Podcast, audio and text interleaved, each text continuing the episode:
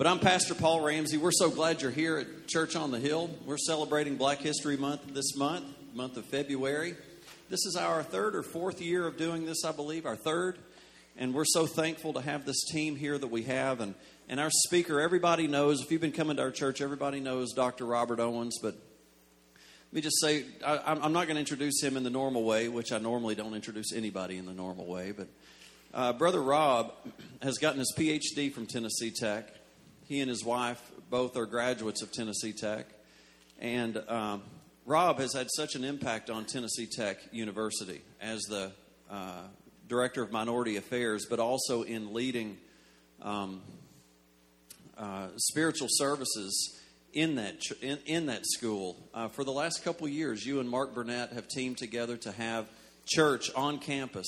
Um, he's also there as a, I, I believe, as a spiritual force there to help support um, that school in a spiritual way, even though that's not what his title says. But I know where his heart is. And uh, the great thing starting in March is uh, Dr. Rob is coming on staff with us.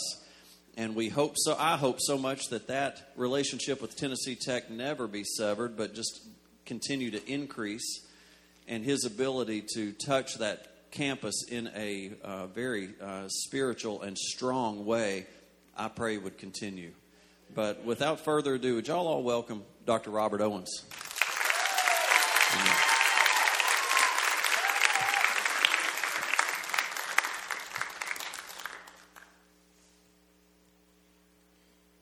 Let us just go to the Lord in prayer. Father, we thank you that you've uh, already indwelled this house today. We ask that your presence will continue to rest and rule in this house today. Lord, decrease me that you would increase, and that a rhema word would come forth that would change every single life that is in this house today. In the mighty name of Jesus, we pray. Amen. It is such a privilege and a blessing to be able to stand here again. This is the third time, uh, as Pastor Paul said, that, that, we've done this particular service. Uh, not the third time I've been in on, on this stage in this pulpit. Um, thanks to Brother Paul for allowing me to, to stand and speak on his behalf on several occasions. Um, but this day in particular is very special. I think there's something special about the number three anyway. Um, you just need not look any further than the Trinity the number three and the power that rests in the number three. So I think this is a very special service. Uh, and for me, it's even more special uh, because I've only got about a week left at Tennessee Tech. And then I'll come to church on the Hill. Uh, and this is where I spend most of my days. Uh, so it's a very special time. I have, uh, as a good uh, raised up Baptist boy should, I've got a whole sermon that I've typed out. But I don't even know that I'm going to use it. Uh, I, have got a burning word in my heart, and it's really, uh, I think it's just going to be a little testimony, if that's all right, Paul. Um, the title that you might have seen of today's message in, in the bulletin or the uh, announcement sheet will say Power and Unity. Um, and I would ask uh, if you have your Bibles to grab your Bible and turn to the book of Psalms, the 133rd division of Psalms. You go ahead and pull that up, Blake.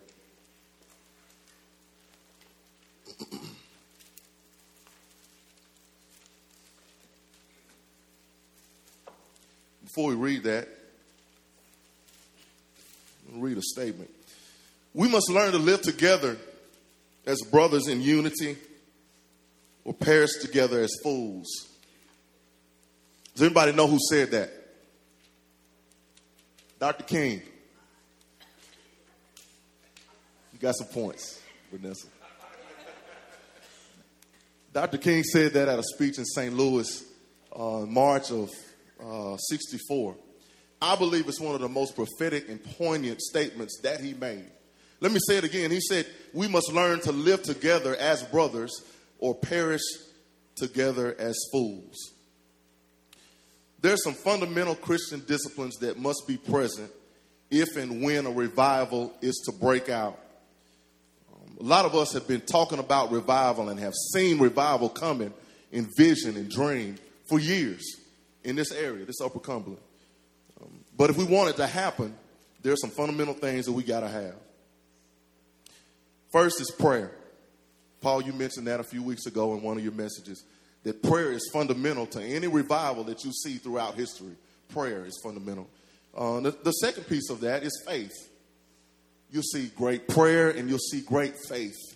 Faith that's not afraid to die um, at the beginning of every great revival. But there's one third thing that's kind of secondary to those two things, and that's unity. And the United States has not quite gotten there yet. Now, we want to see, this is what I want to see. I want to see people in the hospital um, get up and be well. I want to see our streets change. I don't want to turn on the news and every day in Nashville somebody's been shot. I want to see less and less people in the trailer park because they're living in the provision of God. That's what revival is. That's what I want to see. But we got to have prayer. We've got to have a great level of faith. But we got to have unity. That's the piece that we're missing. Now, let's read that passage in Psalms. Psalms 133. says, How good and pleasant it is when brothers live together in unity. It is like precious oil poured on the head, running down on the beard, running down on Aaron's beard, down upon the collar of his robes. It is as if the dew of Hermon were falling on Mount Zion, for there the Lord bestows his blessing, even life forevermore. I'm going to read several passages to you uh, so we can get done with that, and then I'm going to testify. Uh, pull up Philippians chapter 2. And I, I love, uh, Paul, I just love to see and hear people flipping through the Bible in spite of all the technology that we have now. It's good to bring your Bible. That's the way I grew up, and I think I'm going to always be that way. I always bring my Bible to church. And I know they got them in the pews, but I always bring my Bible to church. Even if it's on your iPhone, or your smartphone. It's okay. It's still, you still brought your own. If you have any encouragement from being united with Christ, if any comfort from his love, if any fellowship with the Spirit, if any tenderness and compassion, then make my joy complete by being like minded, having the same love, being one in spirit and purpose. Go to the book of Romans, chapter 15, verses 5 through 7.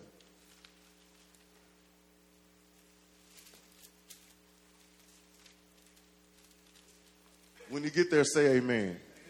Right. I still hear pages turning, so I'll wait. say at home, they say, if you're not there, you just say, preacher, wait. All right, here we go. May the God who gives endurance and encouragement give you a spirit of what? Say it with me unity among yourselves as you follow Christ Jesus, so that with one heart and mouth you may glorify the God and Father of our Lord Jesus Christ. Accept one another then, just as Christ accepted you in order to bring praise to God. Let me ask you a question. I'm just going to pause for a second. Did Christ ever put a condition on salvation in terms of what color you were. Never did it. If I'm not mis- mistaken, those of you that read your Bibles and know, uh, didn't God say that He's not a respecter of persons?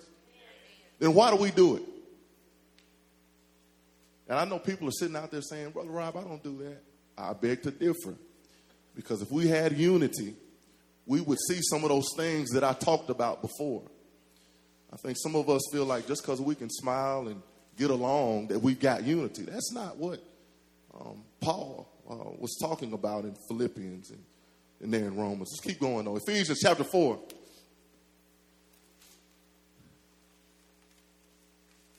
As a prisoner for the Lord, then I urge you to live a life worthy of the calling you have received. Be completely humble and gentle. Be patient, bearing with one another in love.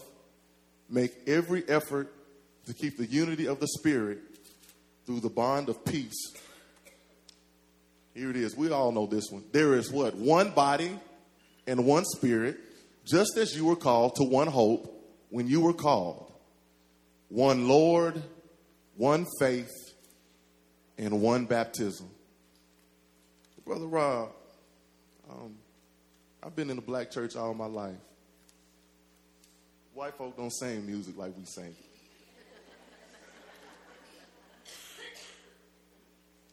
Go back to that passage, if you don't mind. I'm going to read that again. As a prisoner for the Lord, then, I urge you to live a life worthy of the calling you have received. Be completely humble and gentle. Be patient, bearing with one another in love. Make every effort to keep the unity of the Spirit through the bond of peace. There is one body and one Spirit, just as you were called to one hope when you were called. Here it is one Lord, one faith, one baptism. Brother Rob, I'm, I'm, I'm not going to say it to you because you'd probably be offended, but I'm kind of uncomfortable when all these kids from Tech come over here and sing. I'm just telling you what people think. The Lord shows me these things, and I know. But that's what, look at that. One Lord, one faith, and one baptism. If we had unity, then we'd see what we see today all over Cookeville. But we don't see it, y'all. We don't see it. The Lord's still moving at Trinity Assembly. He's still moving at First Baptist Cookeville. But my God, what power we'd have if we would let some of our barriers go down and do this here more often. Keep on going. This is how I am. I'm, I'm an exhorter. I, I, I don't give it easy. Uh, 1 Corinthians chapter 12, verse thir- verses, verse 12 and 13, I think. Maybe a few more than that. The body is a unit. Though it is made up of many parts, and though all its parts are many, they form one body. So it is with Christ. For we were all baptized by one Spirit into one body, whether Jews or Greeks, slave or free.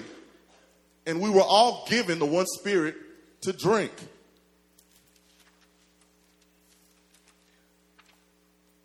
Now, stop for a minute testify.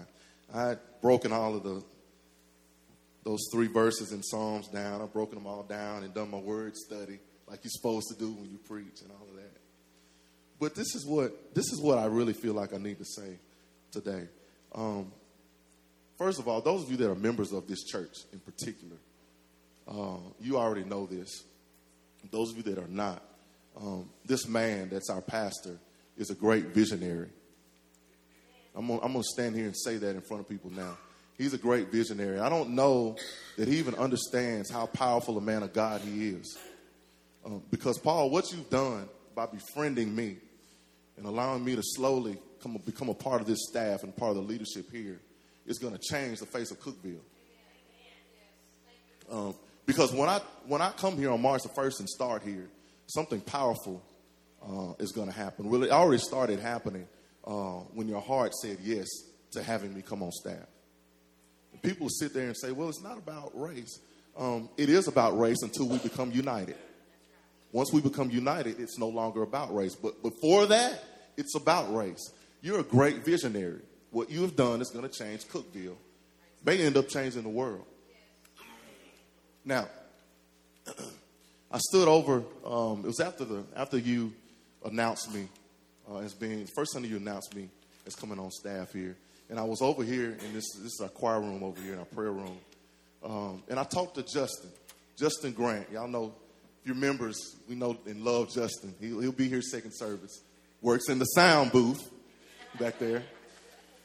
But but Justin uh, is a great young man of God. He called me in the side room over here, and he said, "Man, there's something powerful going on here." He said because you're probably one of the first black pastors that we've had at a white church in Cookeville. He said something special is going on, and so that really that really touched my heart. Um, but I'm also reminded of some other things. I'm also reminded of how at this church the gesture was made years ago before we even came back to Cookeville to have United Voices of Praise come here. And to some of you, that may not sound like a lot, but it, it's, it's huge because the power that comes from unity will shake a community. Um, so that's another piece of it. And you've continued that. These students have continued to come here, and um, I look around, and we're going to stop for a minute. look around at this room and how beautiful it looks. Look at all the different shades of skin that you see in this room. It's a very beautiful thing. Um, I just got a feeling when we go to heaven, it's not going to be all white saints. Not going to be all black, although we think we can praise better and shout and go on.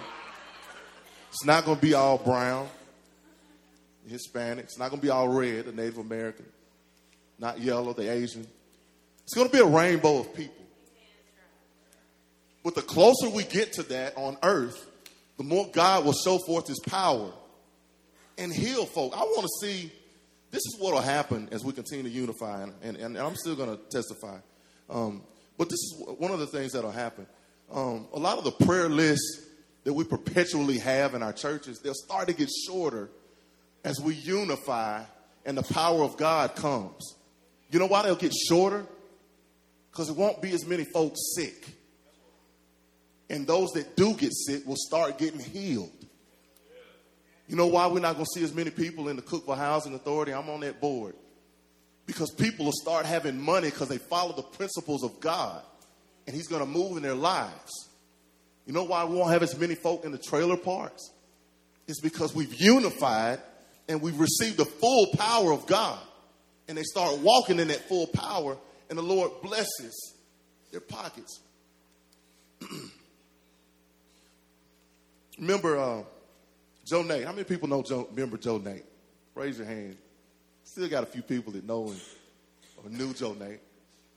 Uh, one of the beautiful things about Joe Nate, and I think he was probably, um, in a way, he was he, he was kind of someone that set the stage for what's happening in Cookeville, um, because he went on staff as a young black man who was in touch with his people. Um, he, he's, he's not a black guy that acted white or grew up with white folk. He was a black guy. But because of his personality and the favor the Lord had on him, he was able to communicate and minister to anybody. And so he went on staff at Trinity Assembly, and a lot of us know him when he was there with Chi Alpha. Um, but one of the things that was special about him that he was able to do was really grow this, what you know now as United Voices of Praise, from what it was. It was just a black thing when I was in school, before Joe Nate even got there. It was the Black Cultural Center Choir. But once Joe Nate got there as a freshman, I was about a senior, we changed the name of it and made, a, made it a real organization on campus, changed it to United Voices of Praise. You know why we did that? Because it wasn't just about black folk singing gospel music, it was bigger than that. What God's trying to do is bigger than Trinity Baptist. And Paul, I'm sorry if you need to sit me down, sit me down. But you go over Trinity Baptist at 11:15, and it's going to be mostly all black folk, few white folks sprinkled in. That's not what God is interested in.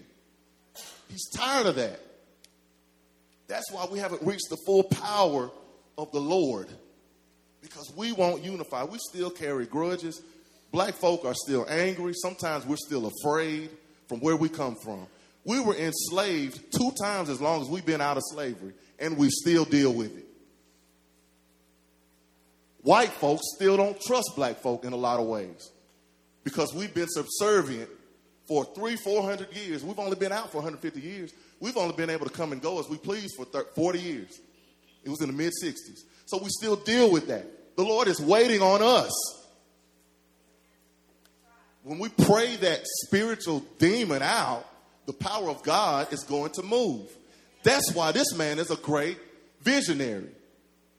And y'all know him, he's not afraid. Because what's going on here, what you started here, is going to trickle down in the community. I think it's something special going on here I think it's something very special going on. Look at uh, uh, Brother Perrin Rice, who's coming on Wednesday. Um, he's also black, as you saw there. Um, and to speak to what's going on here, um, you talk about now, this is a, we're still considered a Baptist church here, but um, we're talking about Presbyterian. And they made a step to bring Brother Perrin all the way from Texas, who had pastored black churches, to come and be an associate pastor in Cookeville, Tennessee. The Lord is doing something. The Lord is doing something very special in this area. We got to catch hold of it. We got to catch hold of it. Um, now, let's share just a little bit more.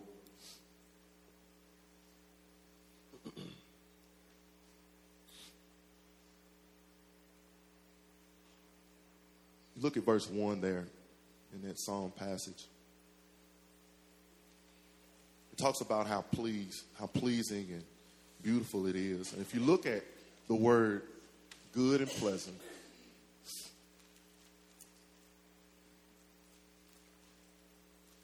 in the Hebrew, you'll find that it means uh, lovely, beautiful, sweet. And what comes to my mind, or what came to my mind when I was writing all this stuff out, um, was this. Those of you that are parents in the room will understand this.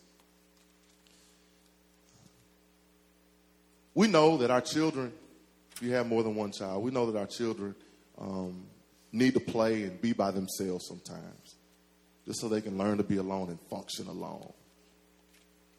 I understand that. But one of the things that touches me, almost brings me to tears, me and my wife to tears, uh, there at the house, is when all, well, we've got five now, even the baby, because he's, he's scooting around. When we see all five of our kids playing together and loving on each other, or even if they're trying to do a little chore together, that is one of the most beautiful things that we and me and my wife ever see is when they come together. It's such a beautiful picture. It's okay when they're getting along, you know, and I got a couple here playing with, you know, something over here, and I got another one playing here and another one in another room. That's okay because they're not arguing and we're not having to run behind them and pick up stuff. But my God, when all five of those, my little babies, are playing together, it's such a beautiful picture. That's what the Lord desires from us. You know how tender your heart gets when your kids are getting along. Those of you that even have grown children, when your kids are just simply getting along. Come back for Thanksgiving and, every, and, and all the kids are together and they're, they're getting along. You know how tender your heart is? When we unify, we're doing the same thing to our daddy God. We tenderize his heart. One thing we know about God that when he's pleased, that he blesses. You go to verse 3, go to verse 3 there. There at the end, it says, For there the Lord bestows his blessing, even life forevermore. Such a beautiful thing. One day, I believe that we'll see. Um, you know, these services are good. I think we've we've made some ground up, but uh, I think one day we'll see ourselves um, worship together and spend time together. Because when it says dwell, it's not talking about you know it's a little service here and there. That word dwell, if you look it up in the Hebrew, means to to sit or to abide. I mean, I'm gonna I'm gonna come and see how you're doing, and then I'm gonna bounce out and I'm gonna do what I normally do. I'm gonna hang with my normal crew. It means that we spend time together. And in the passage there in Philippians, I think it talked about it being an effort. It takes it's going to take effort for us to get to the picture that the Lord wants to see from his children because we've been through much, so much in this country. With slavery and all that stuff, we've been through a lot of turmoil. There's been a lot of pain. Um, there's a lot of healing that still needs to take place. So it's going to take effort. It's not something where, where we can just say, oh, you know, we're going to have Trinity Baptist over at Church on the Hill, or Trinity Baptist is going to have uh, Cookeville First Assembly over there. It, that won't do it. It's going to take effort. It took effort for us to come here and stay, Brother Paul. And that's no offense to anybody in this church. We knew the Lord called us here, but it took effort. I was involved in ministry on campus. And if you're at Tennessee Tech, ministry on campus as a student means white, right? Am I wrong? We don't have any black student led ministry on campus, do we? We don't. So that was good as an undergraduate. But when we came here in 2006, we never sat in a white church. It took effort. And I've always been around different, different folk, always. But it took effort. We knew where the Lord was calling us, but we had to make a decision. You and Elizabeth really have been talking about a lot of what happens in the church. It's about a decision. If we're going to worship the Lord and invoke his presence, we got to make the decision to stand up, raise our hands, and open our mouth. A lot of it's about a decision. So I look back as I kind of get back into my testimony time. It took a, it, took a, it took effort, took a decision for Dana and I to come here with our two little black kids. And I throw that term around because race for me is not a big deal anymore because of what I do on campus. But it took effort, y'all. You uh, know, me and Paul, we, we've gone back and forth about this over the years. About, you know, I'm always telling Paul how different it is. And Paul's like, it's not that, can't be that different. It's really different. It's really different. And again, it takes effort. It's not just the white church making an effort and really embracing other races when they come. Not just tolerating, but embracing, being happy about it. It's not just about the black church coming and visiting sometime and coming and doing what we do. Because everybody can kind of get with black music a little bit and black gospel. It's, it's a little bit beyond that. That's easy. But it'll take effort for us to go out here in the community once a month with the black church and feed folk. That takes effort. It's not easy because we're really not used to being around each other. Certain few. You look at somebody like a Joe Nate, you look at somebody like a me. But in general, we're not really used to being around each other. It takes effort. And if we're going to see the full power of God move,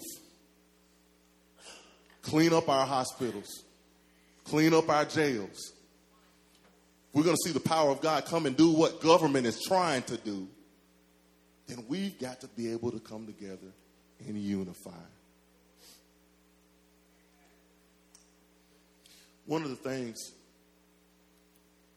I'll share about Joe Nate, um, when he moved to Florida, I remember talking to him.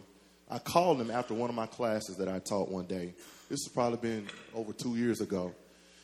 He said, Rob, uh, and he loved Trinity Assembly, um, those that are connected to Trinity Assembly. But he said, Rob, it's so different down here in Florida. He said, man, up there it's still so, there's a lot of politics in Cookeville. There's a lot of black and white still. He said, but here at this church, and it's an Assemblies of God church where he was, but he said, it's beautiful. And because of where he was in Florida, you know, there are a lot of different ethnicities. You know, a lot of blacks, a lot of whites, a lot of uh, Hispanic. Um, I've been down in down there in Florida, and so the church literally was a rainbow of people. And he said it was just it's just beautiful down here. He said some of the stuff we deal with up there is not here, and I'm able to see the Lord move in a different way. It's something that I've never seen before. Um, and so that really touched my heart. And I know we won't look like that here in Cookeville and the Upper Cumberland simply because of the sheer numbers of it. Um, but we still got work to do. And um, I'm going to throw a couple of names out. And then I'm going to sit down. Uh, the first name, Brother Ben, from, from God's Generals, is uh, she's a great woman of God from the early 1900s. Um, so I don't know if anybody will know her name, but her name is uh, Maria Woodworth Etter. Um, and I, I've been reading this book called God's Generals. The author of the book states that there hasn't been a greater demonstrator of God's Spirit since, catch this, the book of Acts in Pentecostal history, other than that lady, Maria Woodworth Etter. Now, this is what I want to raise up about her. The love that she had for different cultures also caused racial persecution. Um, so we need to understand that. When we go and we try to tear some of these demonic forces down of racism that still exists, there's going to be some persecution. Uh, Satan's not going to like it. He's going to hate it. He doesn't like the fact that I'm coming on staff here. Um, that's why I cover my family, because he hates it. Same way for you. He's coming after you hard because of what's going to happen. Um, but she loved the African American and Native American communities just as she loved white people. Um, she's a little old white lady. She preached many times for the black churches, helped their preachers, and supported their revivals. She also went to an Indian reservation, staying for weeks at her own expense. All social classes were welcome in her home, rich and poor alike. Sister Etter loved them all. What you'll find out about her, if you go back and do a little research, is that there were thousands that were healed through the power of God as it moved through her. Thousands. Now, we've only probably got 150 in here. Thousands. Ben, would you say maybe tens of thousands? Yeah. And thousands were saved as a result of this lady's ministry. Now you can go and you can look at a whole bunch of other uh, great prophetic people, people, great healers throughout history, especially in that time frame, um, and they did great work. But she, from what I read, probably stands above them all. Smith Wigglesworth, all of them. And I think part of the reason is because she was open to all cultures. Thousands saved, thousands healed at the hands of a little old grandmother, grandmotherly looking white lady because of her attitude and effort to not only accept but to embrace people that didn't look like her. And here's the last guy that I'm going to mention. Anybody heard the name William Seymour before? Anybody heard that name? I know you've heard of the Assemblies of God denomination. You've heard of the United Pentecostals. Heard of, uh, I know y'all heard of the Church of God in Christ, right? Coach, y'all heard the Church of God in Christ. William Seymour was the man who they called the catalyst of the Azusa Street revival. He was a black, one eyed uh, guy whose parents lived in slavery. He was a son of slaves. That Azusa Street revival has been credited with being uh, the birth giver of those denominations that I just mentioned. Um, the Church of God in Christ is one of the largest black denominations in the world now. The Assemblies of God denomination, Trinity Assembly, Cookeville First Assembly, are part of that denomination. The largest Pentecostal denomination in the world. But William Seymour, a little old black son of slaves, was at the beginning of the revival that birthed out some of those denominations that we know today. Now, that's what I'm going to read about him. It said that at Azusa, which was in uh, Los Angeles, that blacks, whites, Hispanics, and Europeans all met and worshiped together, crossing formerly impossible cultural lines. Now, here's a catch about William Seymour and Maria Woodworth Etter. They didn't live in 1999. They lived in the early 1900s, right after slavery. So you talk about persecution. But the Lord, the Lord's love rested so heavily on them. I told, I told you about the prayer and the faith that was not afraid to die. They had that. So they weren't afraid to cross those racial lines. That's why tens of thousands of people received the baptism in the Holy Ghost. Tens of thousands of people have been healed. Tens of thousands of people, probably hundreds of thousands of people, have been saved because of the work that those two people did. And what sets them apart and what made their ministry so powerful was their attitude and their effort in terms of breaking down racial barriers. The power of God can move if we don't unify. Let me say that now. We see the power of God all the time all the time. But there's another level that comes. We saw from what William Seymour did and what Maria Woodworth Etter did when there's unity.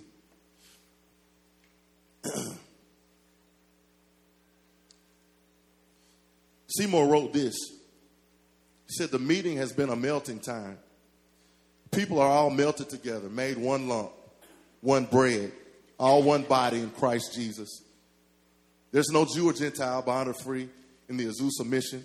No instrument that God can use is rejected on account of color or dress or lack of education. This is why God has built up the work.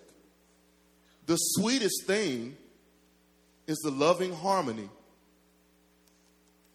William Seymour's Pentecostal ministry increased public awareness to such a degree that it not only turned around a major U.S. city, which was really a bad place at that time, Los Angeles was, it also spread throughout the world at an incredible pace. That little black son of slaves flipped the world upside down because of his willingness and ability to cross racial lines. And at that time, you could lose your life. Not just credibility with the folk that you know, literally lose your life. So we can thank William Seymour and Maria Woodworth Etter for what they did. Because without them, I wouldn't be able to stand here today. Uh, Henry, I, I, I, stood over here and told you earlier at the beginning of this uh, service how good God is. My grandmother was a the spiritual matriarch of my family, and my grandfather there. If they were able to see me stand up in this church and preach, they would be really touched because of what God is doing. Because 40 years ago, um, this was kind of uncommon. Even though they did all what they did in the 1900s, um, early 1900s, we still have kind of reverted back um, over the over the, the generations. But if my grandmother could see me now, she would be really touched by the power of God. So what do we do? What do we do? How do we do it? How do we uni- unify?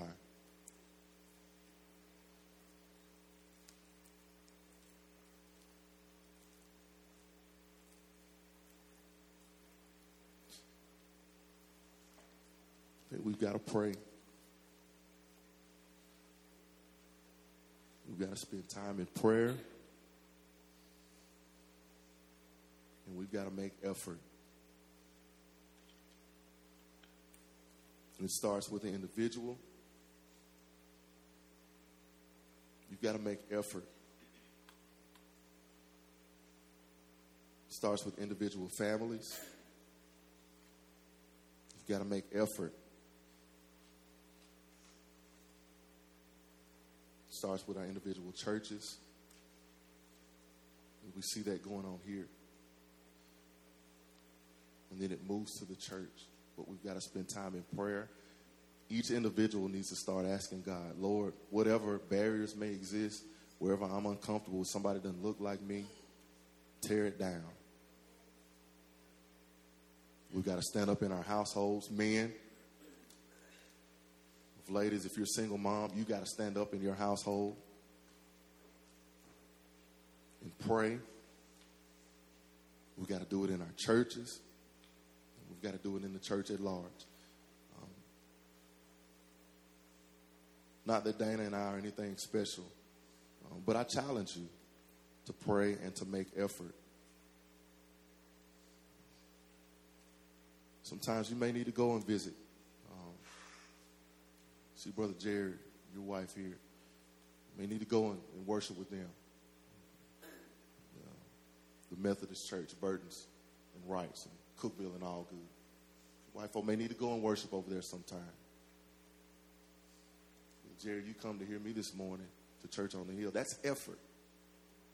That's what it's going to take. So that's the challenge. I challenge you to pray, and I challenge you to make effort. When we do that, we'll see the power of God move like never before. Close right here, Paul. Um, uh, keep mentioning Joe Nate, but he, there's, uh, I love him, and, and, and his thing was about mixing the races in terms of the work of the Lord. He told me about this uh, prophecy that he heard. This has probably been four years ago. Um, said he heard a prophecy some, somewhere. Um, and I can't remember the, the, guy's name, and he wasn't black, he was a white guy. And he said, that uh, this particular prophet stated that um, the next great move of God, the next great revival, was going to start in the young black community, specifically with African American males. And I, you know, sometimes you hear stuff and, you know, it goes in one ear and out the other. And I'm like, okay, yeah. Um, it sounds good. You know, I'm black. Let me get behind that. It's all about the black people. Um, and so I really didn't grab hold of it. Um, but Karen, Karen, are you in here? Karen, you remember um, about three years ago you gave me a CD? Okay, I'm gonna tell you how God moves. Joe Nate told me about this prophecy probably a year before you gave me that CD. It was one night after Wednesday night service, and Karen, who sings on our worship team, called me and she, she said, "Rob, I heard this prophecy. Um, I don't even know where you got it from, but all I know is you said you heard this prophecy.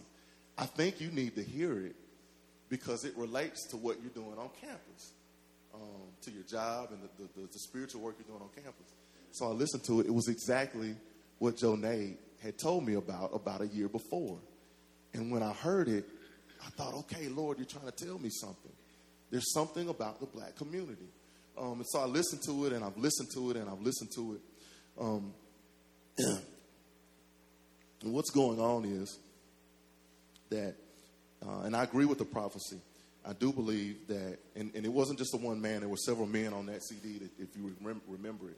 There's several guys that came forward and said the same thing. Bob Jones, I know a lot of you have heard that name, uh, was even mentioned as saying the same thing about the next great revival is going to it, it's going to take the African American population to get where they need to be um, uh, to take their place. Is what it was, um, and so I finally grabbed hold of it. And what I want to say is this: I'll take my seat. The Lord is doing something special in Cookeville as non-diverse as it is in terms of if you look at the numbers. Lord is doing something special in Cookeville. Um, and it, I think it relates to that prophecy. Uh, it relates to Brother Perrin coming on staff there at First Cumberland. It relates to me coming on staff. It relates to somebody like Joe Nate having spent time here and connected races like he did. Um, if you look at Trinity Assembly now, some of these kids can attest to that. Um, the Lord has started uh, sending black kids to Trinity Assembly to worship. I've started seeing it here at Church on the Hill a little bit. The Lord is stirring up something special, um, and we've got to embrace it. The white church is going to have to be comfortable and embrace what's about to happen because I started to see it. And so here in the last week or so, it started to, the dots have started to connect. I listened to that prophecy again last night, and I'm starting to see it. It's starting to happen.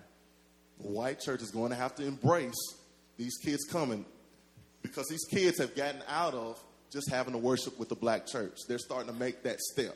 That's been a hindrance in Cookeville for a long time since I was a student. We wouldn't go and worship with white folk. But they've broken that mold. It's starting to take place. We better be ready as a white church to embrace the move because when we embrace it, the power of God is going to move. Because the kids are coming. They're coming. I'm going to tell you something else. Um, the Hispanic population that's black and white still get uncomfortable about, uncomfortable about is growing. Y'all know it's growing in Cookeville. It's been growing for the last 15 years.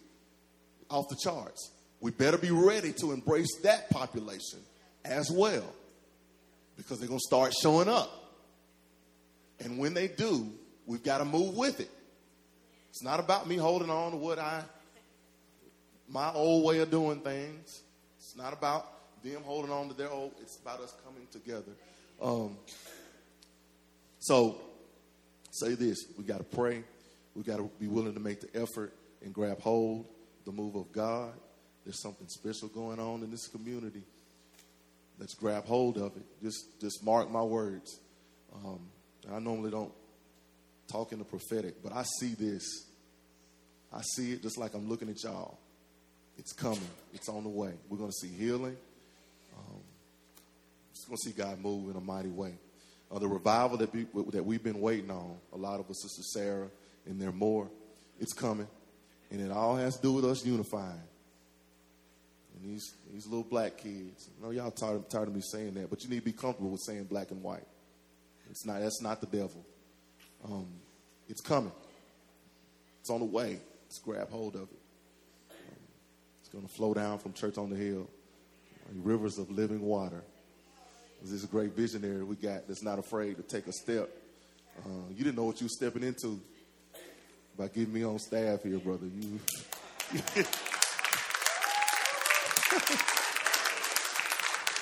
Let me sit down. Uh, come on, Paul. I I uh, I normally don't ramble on like this, but I just kind of wanted to talk to you today because I think the Lord is saying something special prophetically about about this area.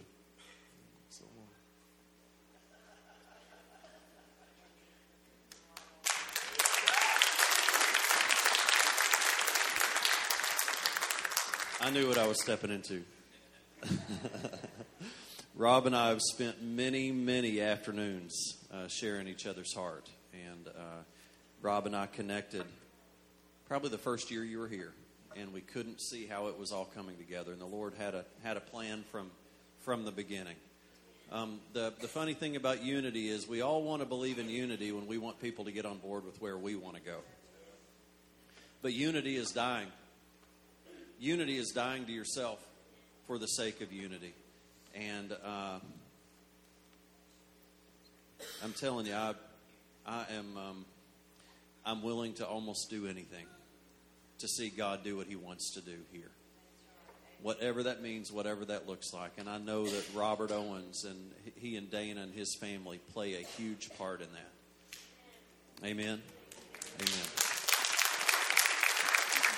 Before you sit down, we want to give you a chance to be prayed for. I want Robert to have a chance to pray for you too. And we're to, I know we're a little bit late, uh, but let's, Rob, let me just pray right now. Father, we just pray right now for unity over our city, Lord, over Putnam County, uh, Lord, over our state.